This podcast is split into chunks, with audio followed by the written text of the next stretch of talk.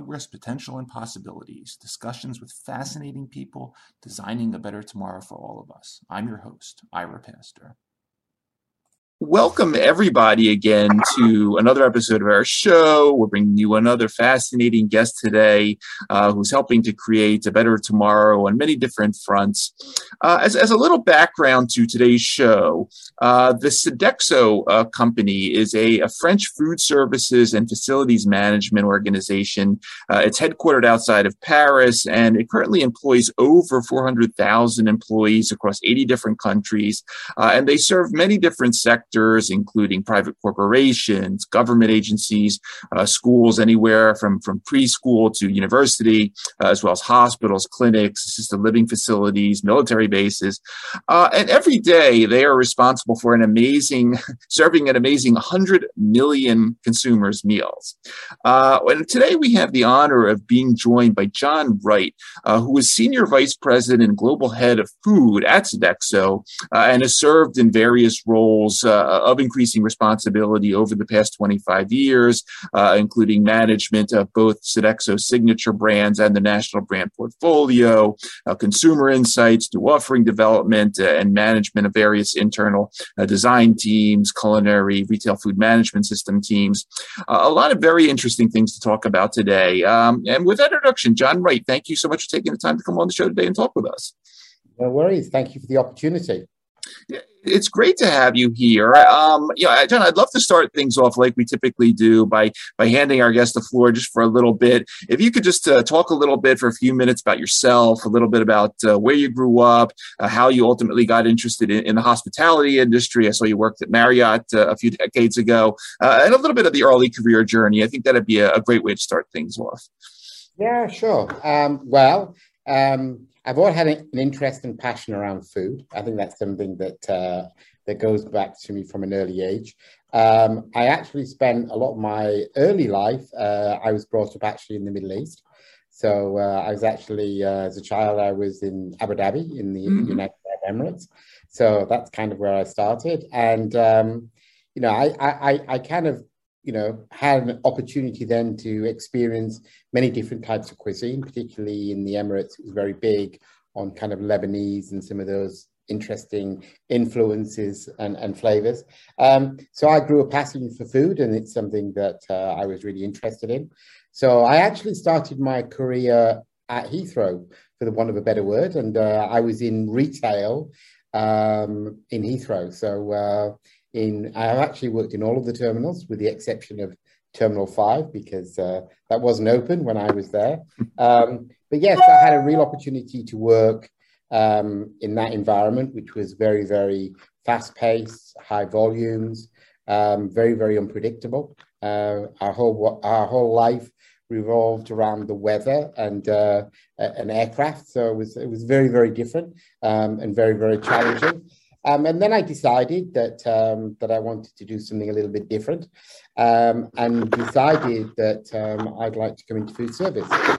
And strangely enough, uh, the choice that I made, and I was very lucky when I applied to be accepted by all of the major players, um, and predominantly within what would be you know the business and industry sector, which was probably more aligned to what I was doing in retail. But I actually chose not to go into business and industry and initially started in the what was then called the education and healthcare sector.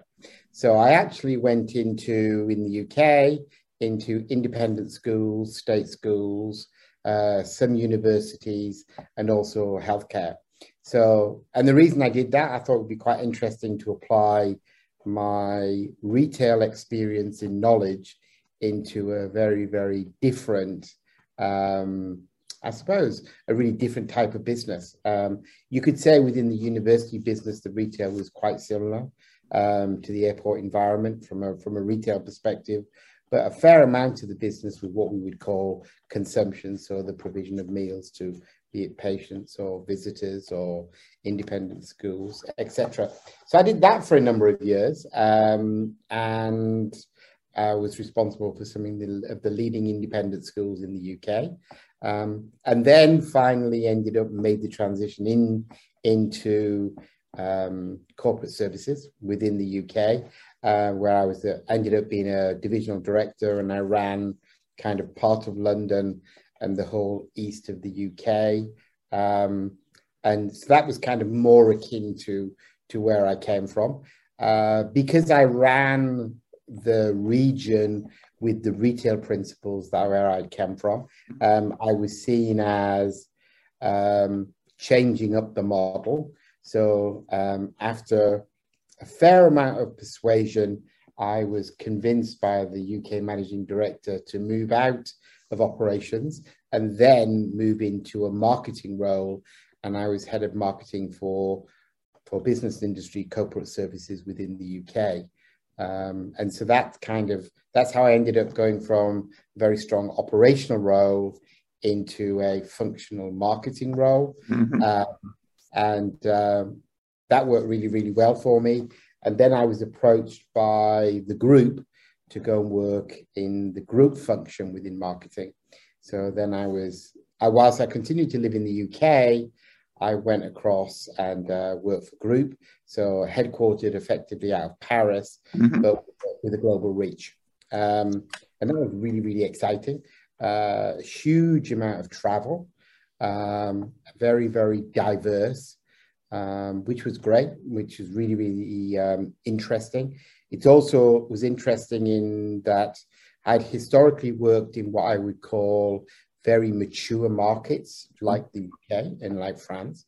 Um, but having a global role, uh, had responsibility for very, very mature markets, you know, like the US, like the UK, like France, but also uh, where we, we were seeing huge growth. So South America and Asia, which was uh, very, very interesting in terms of you know, in some part of the world, you're looking at driving the top line revenue in terms of how you grow the overall business. And then in some of the other parts of the world, more top line than we could have hoped for. But then how do you transition that um, into profitability in terms of how do you how do you manage that? Um, so that was kind of my role in in in um, in, in a global marketing function.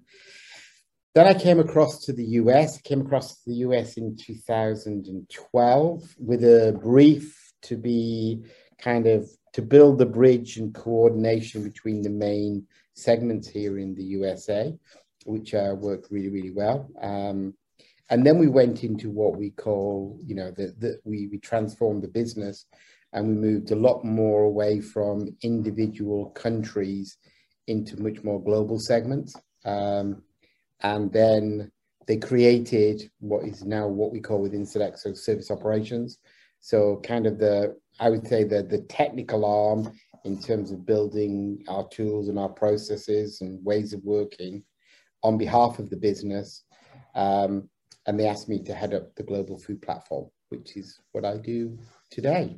So that's kind of the transition in terms of where I started within retail how I ended up into food service, and then how I moved from an operational role into marketing and now uh, heading up the global food platform. And I think, you know, I think one of the reasons why, for me, I think it works is my background is operational. So I really understand, hopefully, um, that in terms of some of the challenges that we face at an operational level. So I can understand how we need to be practical sure. in the solutions that we build. But then, obviously, having done marketing for a significant number of years, understanding how that needs to be wrapped and packaged and communicated into the business. So I think, in terms of having that broad skill set, uh, equips me quite well to do the role that I currently do in terms of leading our overall global food platform in terms of the way that we work. Got it. Got it.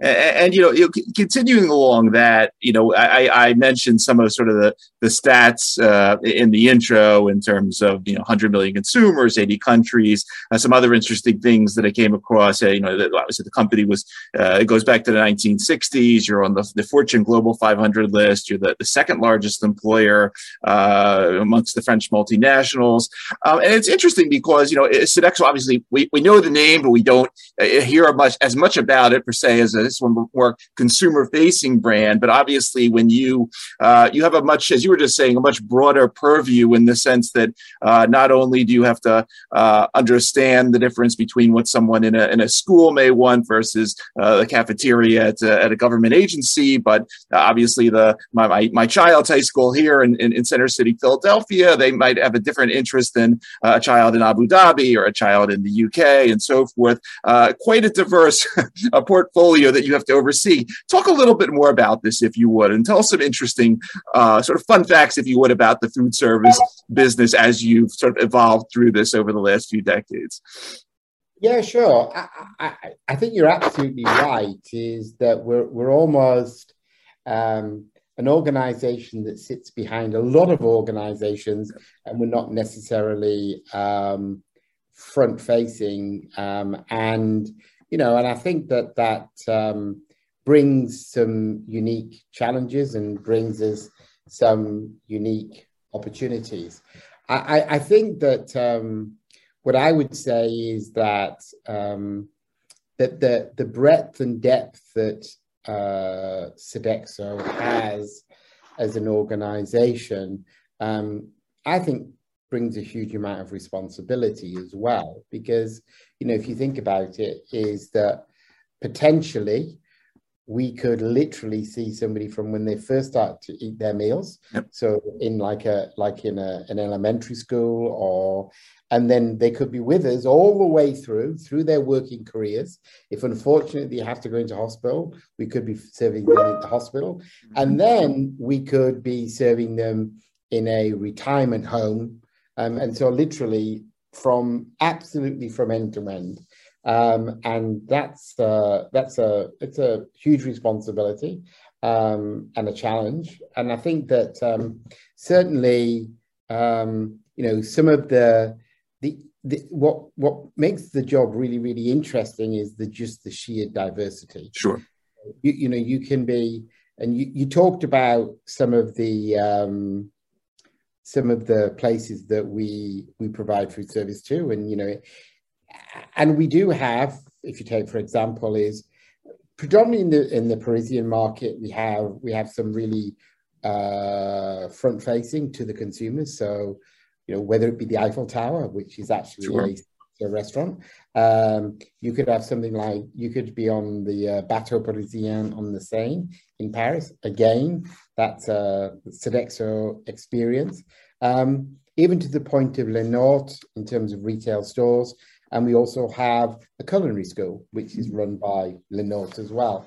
Um, so in terms of the the breadth, you know, whether it's you know you know whether it's the um, the Dakar Car Rally, which is all about logistics, and again mm-hmm. that's a um, Sodexo facility, or a very very uh, large remote mine that could be in South America or in um, in Australia is then that's really is as much about logistics and as much about in terms of making sure that we can get the product to the to the consumer um, from from a from a from a logistics perspective. But what I think is very, very to me, which makes Sodexo a very, very um, unique company is the, your your fact that um, we were established in the early 60s mm-hmm. by mm-hmm. Bellon. Um, we only have um, our second chairman, um, which is Sophie Bellon, which is quite interesting. Um, so, and the company, as large as we are, remains family controlled. And I and I think that's something that I would say should not really be underestimated. I think it's fair to say that that means, um, you know, very much Sodexo as an organization is focused on the long term mm-hmm. um, in terms of the role that we play, um, as well as certainly the values of the family goes through the organization. And I think that's uh, it, that's, that's unique yep. and it brings a very strong culture in into Sodexo. So I think it's a it it, it, it what it what makes us very very different. I think, yep. um, and to take your point is it's really interesting that we're so diverse in terms of the way we as a company um, play in the market, I suppose. Um, and you know, I think you know whether it's you know whether it's providing um, the food at Ascot for Ascot Week, um, which is huge volumes, sure. um, or whether it's you know provision of um, the catering for a for a university here in the US, um, it's very very different. Yep. And I think that you know the point that I would make is Sodexo is an organization, as you said right at the beginning, is you know we're broad in terms of the services that we provided um, not only just in food services, but with the other services we provide, as well as our vouchers business, as well as our in-home services business, that that helps us in terms of particularly through the very difficult times that we've had um, through COVID, to um, to be able to um, weather the storm well, um, which I think for for some organisations has been has been predict you know, it's been very difficult. Yep. Um, so, you know, I think that that you know that helps if that makes any sense. Absolutely, absolutely. And, and thank you for sharing that. I, I, I, did see the part about being a family-owned organization. I always find those little facts about about interesting companies uh, quite uh, unique in today in today's world. But that, that, that's awesome. I think I take your point is for companies of our size. Yep it's absolutely phenomenal that that's been a really core value of the company to remain, um, you know, you know, obviously we're, we're, we're, listed on the stock market, but in terms of being able to protect the independent sure. company is, is a very, very um, interesting um, challenge, I suppose, right. and uh, something that it's very passionate, if that makes any sense. Absolutely. From a company's perspective. Absolutely. Um, John, I, I, read a piece that you wrote, um, I think was it last year, and, and, it was about a really interesting fact that um, currently uh, 75% of the world's food supply is represented by uh, only 12 plants uh, and five animal species. Um, and you you recently um, announced a partnership uh, between Sodexo and two other groups, one with the Knorr organization and one, I think, the World Wildlife uh, Foundation, talking about the development of, of what you termed future 50 foods. Um, I can think about, you know, just sitting back in, in, my own time that I've been hanging out on this planet, and, you know, I've seen, uh, you know, the quinoa come along and farro. And I think that, you know, the kiwi wasn't very popular back in the 70s, but now it's everywhere. Uh, talk a little bit about sort of the plans for uh, for some of these these future foods because I think it's rather fascinating that you know you, not only obviously you have to deal with the, the hundred million meals and all the stuff that we currently focus on, but in this world that you know where we're constantly thinking about sustainability, conservation, and so forth. Uh, a lot of plant species, a lot of animal species out there that we don't normally think of as as foods uh, in our daily diet. But talk a little bit about what you're planning here. Yeah, sure. I think you know we've been on a journey, and I think in terms of for, for, for us as as an organization and going back to the point in terms of when you're as big as we are then we have a responsibility a responsibility to the planet and also a real responsibility to our consumers. And you know that in terms of the reduction in our overall carbon footprint is is is really of a focus to us. Um, and the key thing is is to is to look around to understand, you know, you know, some of the uh, alternative grains and pulses that are available to us that says, you know, that are more uh, sustainable to grow, mm-hmm. require less water, etc. And I think your point is really valid. Is to understand, you know, what's the next quinoa? You know, what's what's the next thing that's going to come across? Mm-hmm. So we worked very closely with uh, Foods, obviously Unilever, um, and a number of key partners to understand in terms of how we could um, look at promoting and making available to some of our consumers some alternatives mm-hmm. to what they would normally uh, purchase or um, that, that really could be introduced into the diet. So understanding to take to take your point is is how can we look at being less reliant on some groups and broaden out in terms of the um, the, the the products that we could make available to our consumers. And so that that's kind of like the overall reason to it. The other thing that I would say is that you know that something that we that we've recognized and which is really really important is um, the quality and taste of the recipes in which the ingredients are used and making them a real alternative to the consumer. And I think that's the one point that I would make is that, um, you know, I think if you think about it in like health and well-being has been a very good example. Sure. Is, is in the early days it was almost puritanical in terms of the product, and you're like, you're really, you know, the amount of sacrifice that you want me to make for what I perceive as a relatively low return, I'm not quite sure.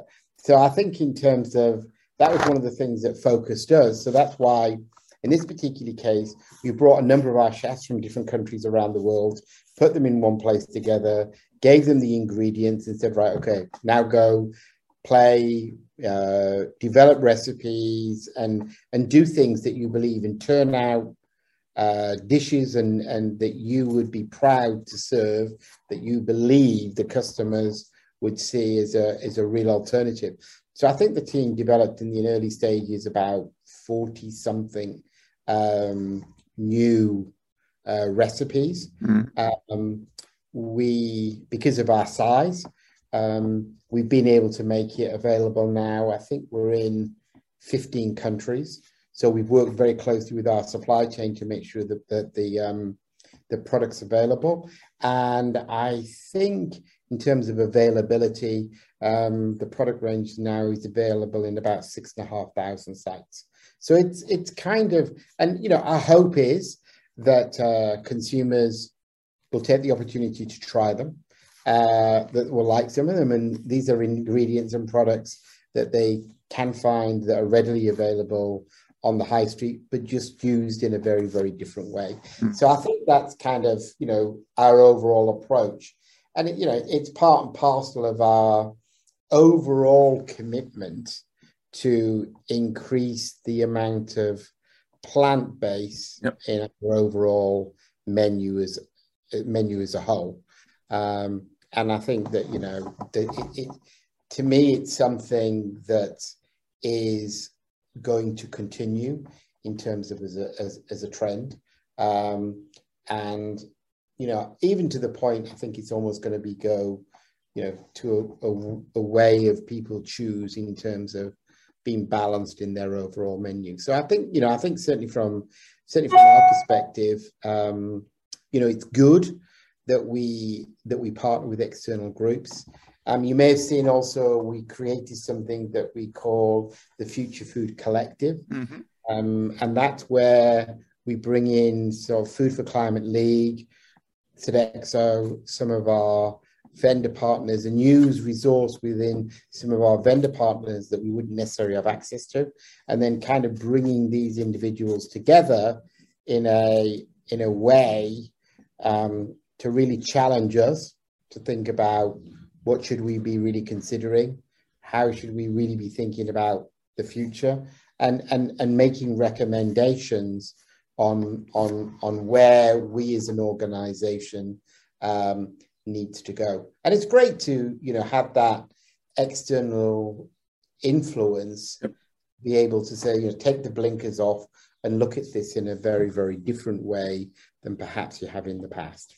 Absolutely, and it got me thinking to some. You know, I have a couple of friends that live down in Brazil, and they, they always talk about how you know a couple hundred fruits they have down. I, said, I can't even name uh, thirty fruits. I, I, don't know what you're talking about, but it's nice to see that you know, especially with your uh, you know your uh, international uh, model there that you're able to uh, source and, and, and, and sort of uh, make the right contacts with the thought leaders to, to explore some of these things we never I'd never heard of. I'm not, not, not ashamed to that, that I haven't heard of some of these plants, but, it, it, yeah. I think you're absolutely right. And I think sometimes you, you, I think the one point that I would make, and I think something you have to recognize is some of these products are really, really good, yeah. but they're not necessarily easy yeah in in the way that you have to manage them and easy in the way you need to cook with them. Yep. So I think in terms of there's a bit of development on our side with our chefs in terms of the you know how how to work with the product and how to treat the product. Mm-hmm. But then you know in the same way we make a lot of those um, you know recipes and ways of working available to our to our consumers so they have the ability to be able to learn from some some of the things that we've done and perhaps some of the mistakes that we've making. But you know, I think in terms of like all of this stuff, it's kind of opening your eyes to it in terms of making it available. And I think in terms of I go back to the point that I would raise in terms of the environment that we serve within, it it, it really takes away that risk and those barriers because you know we can produce it we can make it available. So you're not having to go out and buy a, a lot of product and then go well do I, am i really going to like this? You yeah. can you can taste it and then you can you can be educated to it and you can make your own decision is this something that i want to do at home? So yeah, yeah i think that that you know um, it's something certainly that you know i think it's going to be interesting in terms of you know the the fact around climate change and what that's going to mean and how you know how crops are going to be grown into the future and and the whole challenges that some parts of the world will have because of changing environment is to understand in terms of you know potentially could there be other crops available that they could you know with a changing environment that they could grow that will help them sustain themselves within the, within individual countries. So yeah it's going to be a challenge for us for sure. Absolutely interesting challenge nonetheless. well, you know, I, I, think the point that I would make is because of our size, um, because of, uh, of our approach, is that, you know, and certainly if I take something like the US market, is that, you know, once Sodexo starts to lean into a product and starts to put it into our menu cycles, um, that starts to bring distribution, that starts to bring product availability. So it kind of is a is a in some cases, we can be a facilitator in helping get some of these products more broadly yep. distributed just because of our sheer size. Yep. Um, John, when I go into uh, my kid's school, and it's actually where I went to school, it's it, it's it's it's like night and day. Um, you know, I'll go into the cafeteria, occasionally have lunch with them, and you know, there's sushi, uh, and there are you know, as you were saying, a wide range of plant-based alternatives, uh, Brussels sprouts, which was always like the bane of my existence. That I look really good, and you know, the way we we cook them and and, and how we flavor them and all this stuff. Um, nonetheless, there's always parents hanging around. They're like, we need more health and nutrition and behind the food. Um, you at Sodexo have a, a, fascinating health and wellness initiative called Mindful by Sodexo. Uh, it, it, seems like it's not just about the the, the nutrition component. You have uh, something called Mindful Tools, uh, involves wearables, and, and and and there's apps. Talk a little bit about it. It's really a, a very complex but very interesting health and wellness uh, program. Yeah, so, so so basically, we did a bit of a bit of research um, around all of our different wellness programs around the world, and we kind of figured out what worked and what didn't work. And the one thing that was was very very clear to us that the minute that our consumers perceived that we were lecturing is all of a sudden they became switched off to the idea of thinking about health and wellness. And it was kind of like, we don't, you know, we don't want to be dictated to. So we decided uh, back then that we would we worked with our dietitians um, in a number of countries, and we laid out what would be our criteria um, in terms of you know reduction of sodium, etc. And, and and we would have some criteria around what something could be if it was it was mindful. Um, and then we said, what we want to do is to develop a range of menus and recipes that would meet our mindful criteria, um, that would be really exciting to the customer and not perceive huge consumer sacrifice. Okay. So we so and we also we ran competitions like, you know, tell us what tell us what dishes you'd like to make as to make healthy. So I'll give you a really good example. Something like we got one of the big requests in was for flatbread. How could we do flatbread and how could we make it much more healthier? How could we do a healthy hamburger? And okay. Even in the early days, we were doing a mushroom beef blend that enabled us to give a decent and also as well as reasonable portions. Because there's no point saying oh we can give you something really really health, healthy and it's kind of like one and a half ounces two ounces or something. No no. It has to be so that's kind of the, the the premise that we came from. And then the next thing that we said was well you know if you want to do a little bit of exercise what are the things that you can do that will make a difference, but are not seen like this is a, a huge journey that you want me to embark on. So with little tips like, you know, mark out what we call the mindful mile. So what would just what a circuit would look like close to your workspace around walking a mile. Made recommendations like just park at the end of the car park not the car parking spaces the nearest to the door, um, and just gave lots of tips and ideas mm. around things that you could do that all just contributed to an improvement in your overall uh, uh, wellness. You know, we also talked about things like, um, you know, in terms of you as a, an individual taking time, your mental wellness.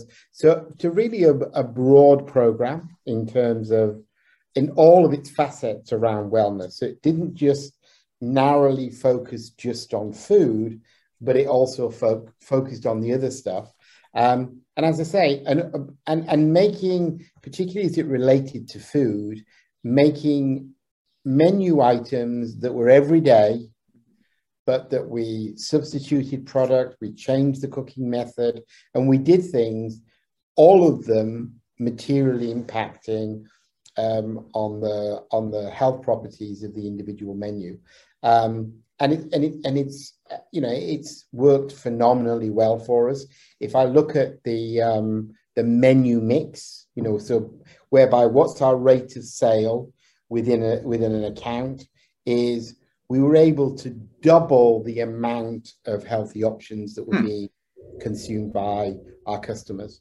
Um, and you know, we've done some gamification. So all of the kind of the tips and ideas that you could possibly use and try to make it fun.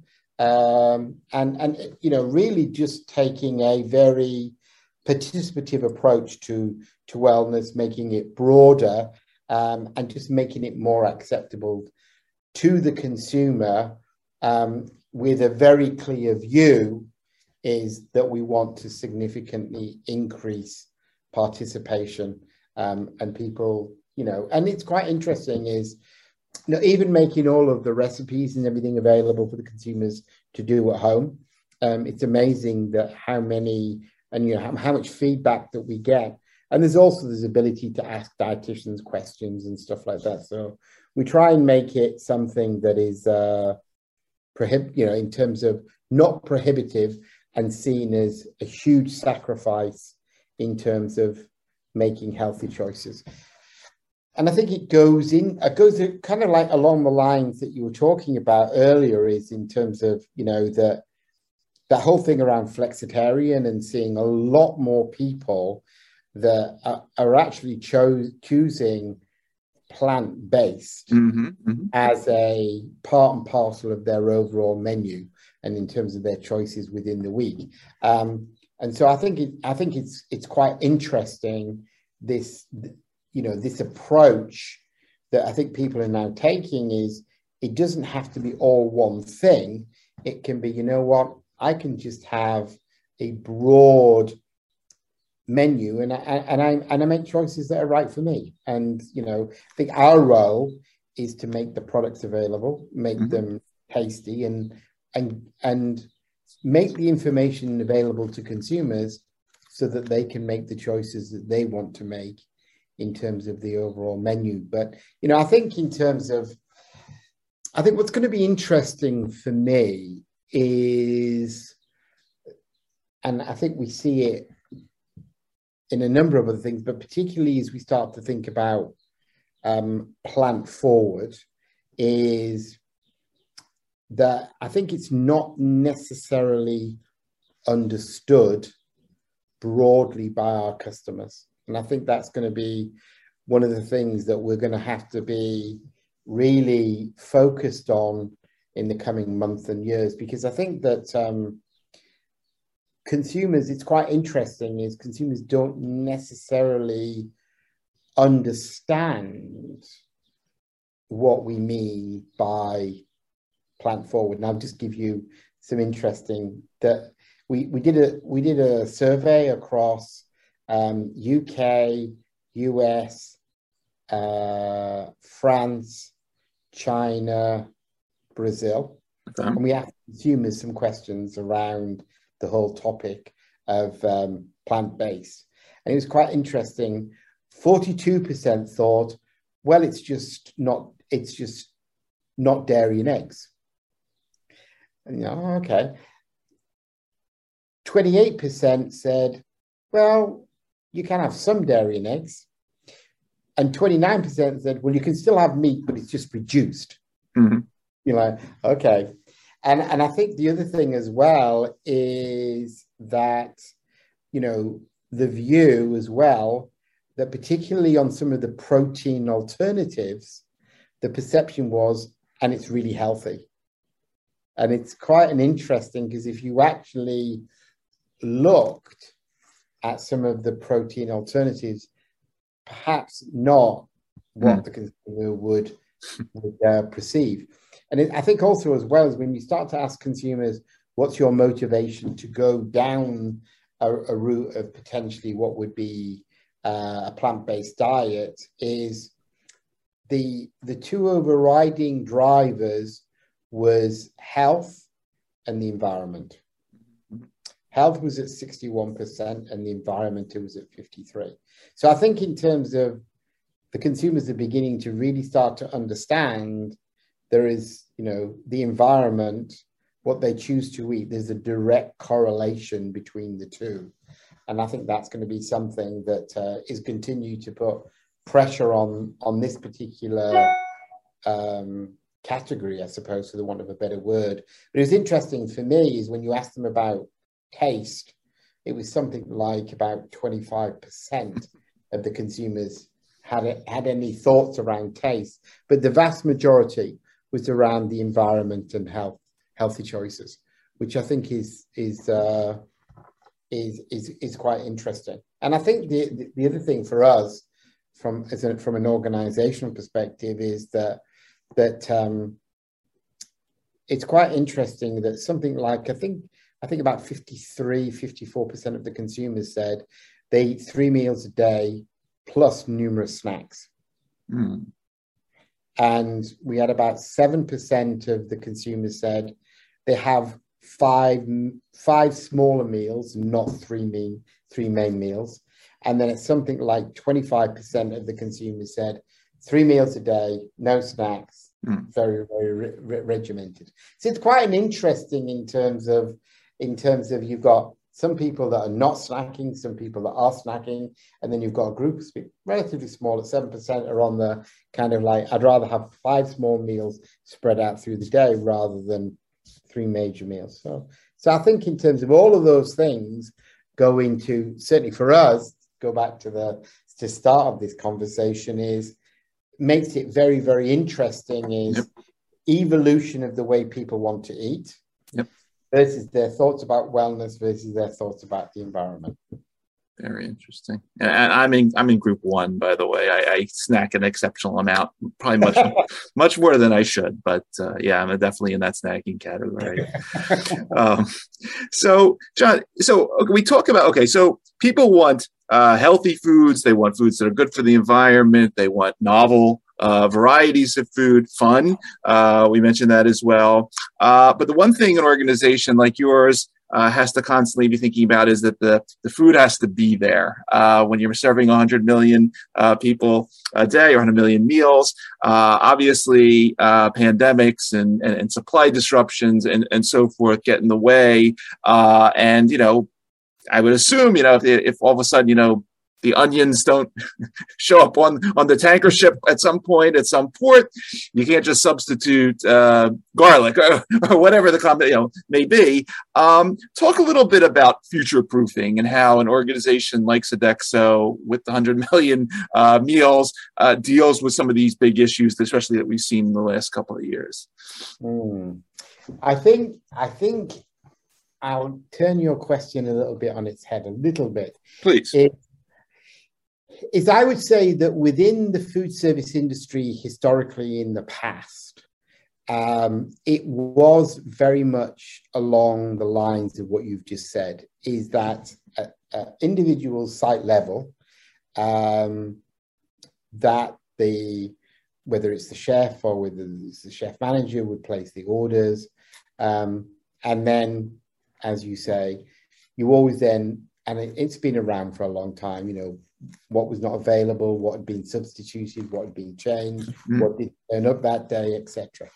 And there was a huge opportunity for our individual site managers to get as creative as they needed to be to ensure that there was product available to the customer. So we got lunch out, or we got breakfast out, or we got dinner out. And, you know, to some degree, that's kind of where food service came from. But what the challenge that we face today is that um, our consumers are very, very demanding. Mm-hmm. And in some cases, from a legislation perspective, we've got to be making available calorific content of the, the new items. We've got to be talking about what allergens sure all of those things that historically we didn't necessarily have to put in front of the consumer. So those are all things that today that we have to make available to the consumers. The other thing that I would say that has really, really escalated this is through COVID, you've seen a lot more facilities move to click and collect, digital, uh, ability to pre-order, mm-hmm. etc. So if you think about it, is you've got a huge requirement to put into the hands of our consumers new, accurate nutritional information, as well as allergens, as well as making those products available to the consumers through digital applications. And also that means if you start talking digital, you know, and I'll you as a consumer, I'm sure the same as me, is when you go onto um, you know a restaurant website and you see pretty awful pictures, you kind of okay, let's go, let's move on. I'm not buying from there. Or your, your grocery store, when you can't see the product that you want to buy, you don't buy it because there's no picture and there's just a grayed out box. Mm-hmm. So on top of that, we've got the whole food photography menu piece. So all of that puts a huge pressure on any provider in our place to be much more disciplined around what we're putting into that into our unit. So not to try and um, get too boring, but you know, we have to be able to manage that you know, for the first time ever, we have a very, very clear, what we would call end to end food management process. We're using a lot more technology now mm-hmm. than we've ever used in the past. We're doing, we have the ability to make real time changes in the menus at site level if particularly we have an issue around uh, product lack of availability or some challenges. And obviously, our supply chain does a really, really good job in terms of um, clear understanding for us within the food platform what product's going to be available to us when we think we might have a particular challenge in a country or a market around um, availability of product. So what I would say to you is, is how we're managing it is um, we have, and it's very boring, but we have a very, very strong uh, process that we manage. We, each of the, the segments within each of the countries has very segment specific menu cycles and multiple menu cycles that are really focused on delivering their consumer experience, which is all managed uh, by the food platform. We're able to aggregate that up so we can have conversations with our supply team in terms of saying, okay, right, this is what product we need available, this is how it's going to look. Um, and those are the conversations then that we will have with them that they'll say, well, you know what? You're going to have a real problem on these particular commodity groups.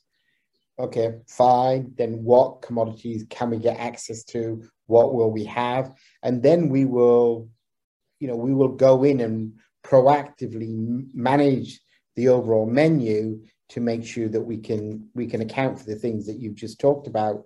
But that still doesn't mean we'll get a curveball thrown at us, you know, kind of like this week that X is not going to be available. Um, and then, you know, our job then is to right, okay, fine. Where is that product appearing next week? Mm-hmm. Where is it within the menu? What can we get access to? What changes do we need to make?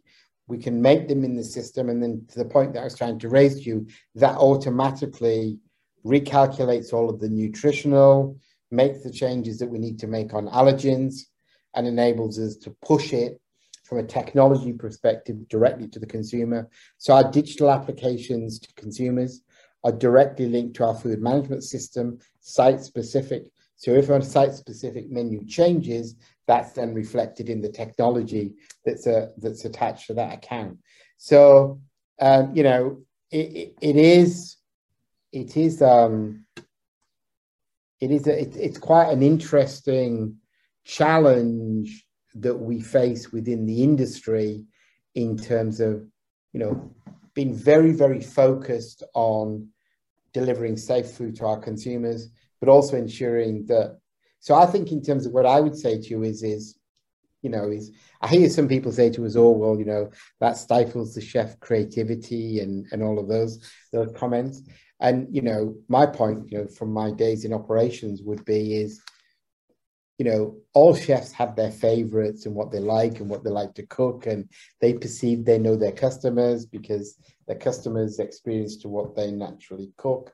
But what I would say is what we what we do is um, we really really um, we buy we undertake huge amount of research to understand emerging trends. So when we're building the menu cycles on behalf of the segment, we take all we take all that information, we take the trends, we we take all our health and wellness commitments and everything else, and manage them into the mix so that we change um, and we provide innov- innovation. And I th- I would say is that um, the commitment that from from me and, and our development chefs is is to provide menus that are on trend. Mm-hmm. mm-hmm. And and and you know we see um, in the time that I've been doing this, it's you know it you know we're seeing some fairly significant changes in terms of how that overall profile changes with um, with the customers. So it's it's it's a you know it's not necessarily into you know like really sexy and exciting, but I mean I think in terms of you know the um, what we want to do, and I think it will continue, is that um, it's going to be more around providing a consumer experience. Yep. And I think that's going to be critical to success within within the industry. Mm-hmm. I think personalization is going to become more and more important mm-hmm. individual consumers and and how do how do you achieve that Um, and you know, my point to you is that um, consumers now are, you know, I talked about it earlier. You know, sixty-one percent of our consumers are making decisions because of of health. Mm-hmm. So, but it's decisions that they want to make about themselves. So, our role is to provide them with all of the information that they need so they can make their choices that are right for them. And, you know, uh, to take your point, going right back to the beginning of the conversation, is, you know, you could be a Marine or you could be working on an oil rig yep. in very, very harsh conditions. And, you know, maybe you do need eight, 10,000 calories a day to, to, to sustain the energy that you need to do the job that you do. Yep. On the other end of the spectrum, you may be in a sedentary role and you need two and a half, three thousand calories. Mm-hmm. So, you know, in terms of just something as simple as calorific value, in terms of there's a huge, broad requirement that we've got within the industry. And that's why I go back to the point that I made is the, the menu cycles that are developed within our countries are very, very targeted on each of the segments that that they support. So, mm-hmm. you know, the ones that we've done for your for your children in the schools in in Philadelphia will be specific for the age range, government legislation, and delivering what we need to do, and that's going to be very, very different to could be a senior or even more different to an adult at work mm-hmm. or a patient. I, I know it's it, it's it's fascinating. It's not boring. I, I, I it's um you know I think it all comes back. I didn't mention this first, but I think like on the Sodexo website, it actually you refer to yourself as a quality of life company.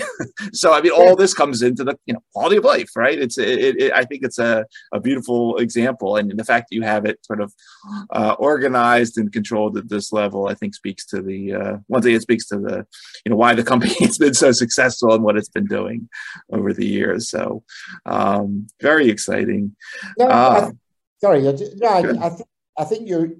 I think you're absolutely right, but I think in terms of as we as we start to look forward is that you know technology is going to become an integral part of what we do and mm-hmm. you know you touched on it is you know and at the moment you know let's be honest some of it is um relatively niche it's quite interesting you know yeah. we've we've got pilots running where we're we've got robots making salads or we've got a you know um we've got um you know we've got robotic carts in a yep. university delivering food to to to students. And and and all of this thing is around accessibility. Yep. people want convenience. So technology is going to play an important role. You know the ability for like contactless payments. So you know you literally you scan your phone when you go in you go around you brew, brew browse the restaurant you pick up the dishes that you want etc. And as you go out, you scan your phone again and you get charged. So I think in terms of you know tech for me, um, technology will continue to play um, a bigger role in the mm-hmm. provision of food service. But I think for me, the counter to that will be that those people that that are serving the consumers will be highly focused on delivering a true consumer experience. So you've kind of got there's this bit over here where it's no really value add.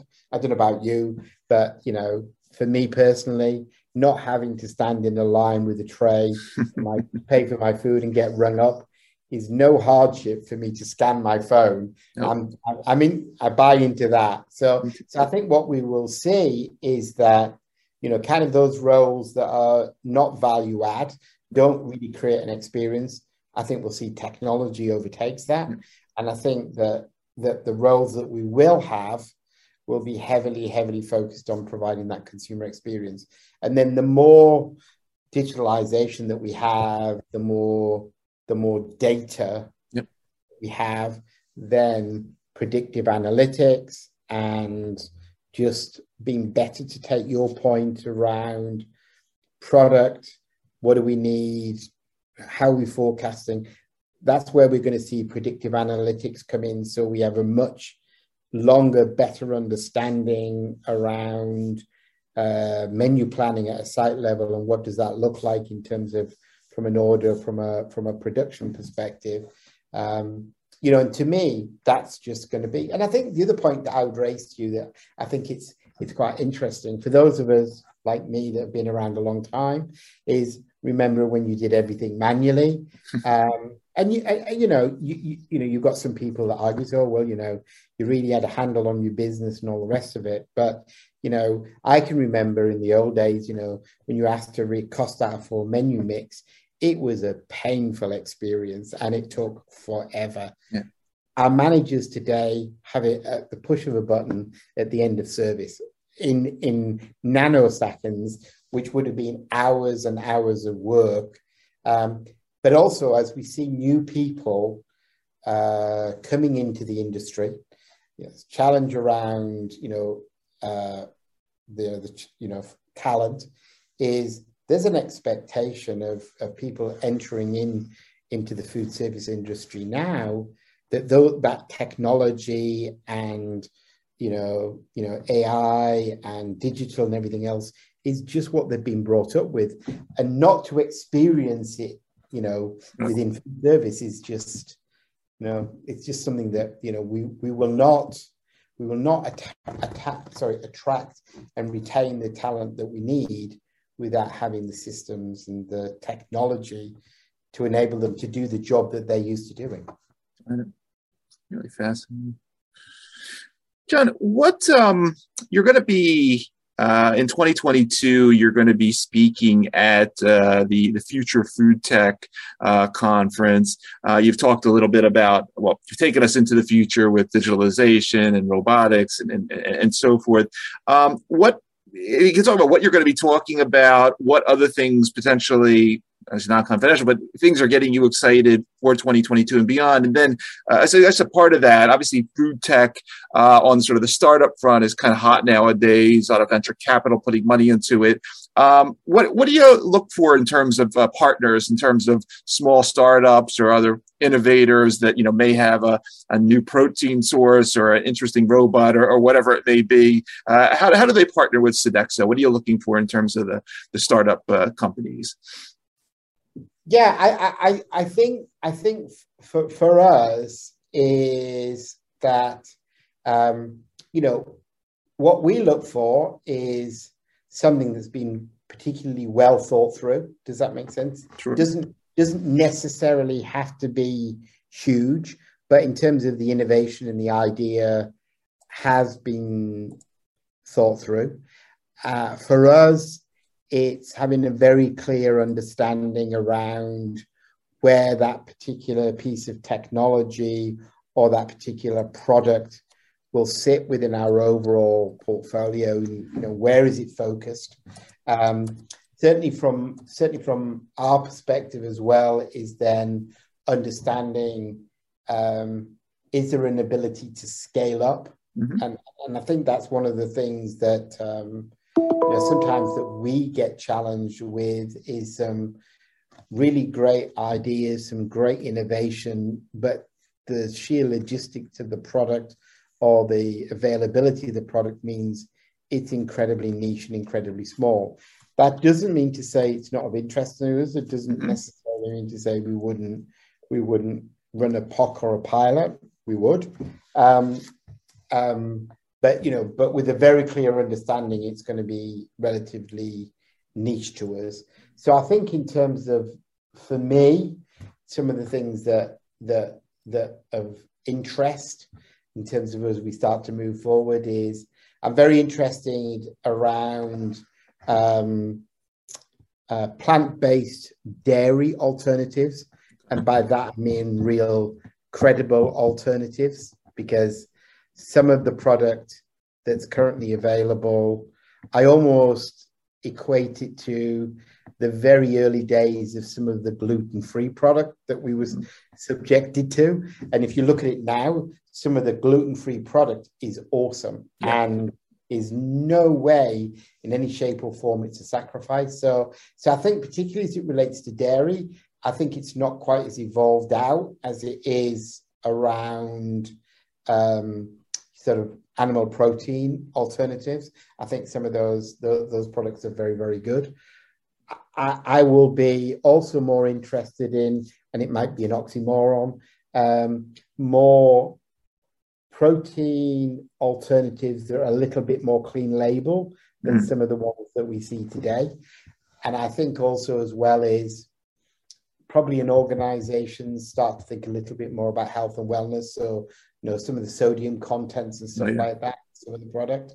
Um, so I think it's going to be interesting for me in terms of where we get to um, on a plant-based milk. I think there's some uh, there's a few creamers out there at the moment that really perform well. Some of the cheeses seem to you know work better when they're heated versus when they're eaten cold. So that's going to be I think that's going to be an interest to us. Um, I'm also going to be interested to see because it's got to, it's got to come in terms of um, alternative to seafood in terms mm, of mm-hmm. uh, from a plant-based perspective. Um, so you know, at the moment, we are committed to go to 100% sustainable seafood. For me, the the next step for us would be then, and how much of that seafood can we can we alternate with that, you know, with a plant-based alternative that has particularly because if you think about it from a seafood perspective, there's a lot of health benefits from seafoods in terms of, you know, being good for the diet. And so therefore any replacements really would have to kind of play into um, into that space. Um, yeah, so I think in terms of you know I'm I'm very interested in in um, particularly the evolution around the whole plant categories, but within different categories. I think that's going to be interesting to us, um, as well as um, any real innovation around convenience um, because I think that's a, that's an area that we see very much. Particularly, I think it's happened through uh, the pandemic in terms of a lot more people wanting uh, product available to them in a in, in in a way that's not not necessarily a typical vending type alternative. So what what could that what could that look like in terms of and then um, you are getting to the point, and we've you know we've we've seen some early examples of it in terms of robotics to to uh, to do shell fill, um, so that we that you know particularly where you've got you know fairly significant uh, evening services where not only do you have to pay significant premium to try and get people to want to work, but also you've got people from a social perspective don't necessarily want to work those hours. So, so I think it'll be a question in terms of technology in in that in in, in some of those areas will be